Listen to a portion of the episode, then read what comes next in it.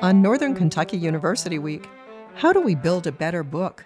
I'm Dr. Lynn Pasquerella, president of the American Association of Colleges and Universities. And today on the Academic Minute, Tamara O'Callaghan, professor in the Department of English, uses many different creative tools to find out. We may know how to read a story, but how do we read or see a book? To what extent does the physical form of the book determine our reading process?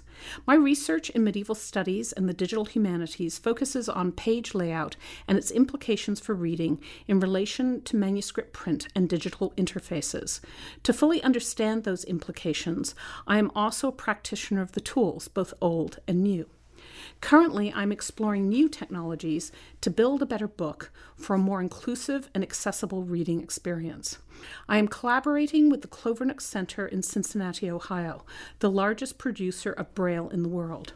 Selecting culturally relevant narratives, I am working with my students to create books that can be seen, touched, and heard. We design, fabricate, test, and refine 3D physical objects that incorporate tactile and audio features. Thus, for a story about a dog or an elephant, we will 3D print the appropriate animals for the reader to feel. Clovernook prints the storybooks in Braille and distributes them with the 3D toolkits to schools for blind and low vision children in countries across East Africa.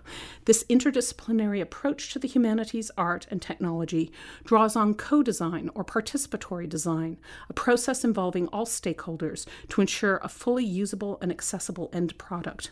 It also draws on social justice and globalism, fostering a deep and authentic understanding of differences across cultures.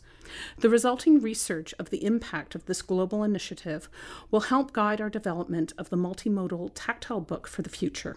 And that was Tamara O'Callaghan of Northern Kentucky University.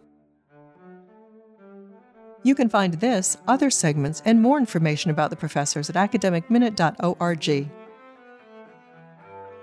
Production support for the Academic Minute comes from AAC and you, advancing liberal learning and research for the public good.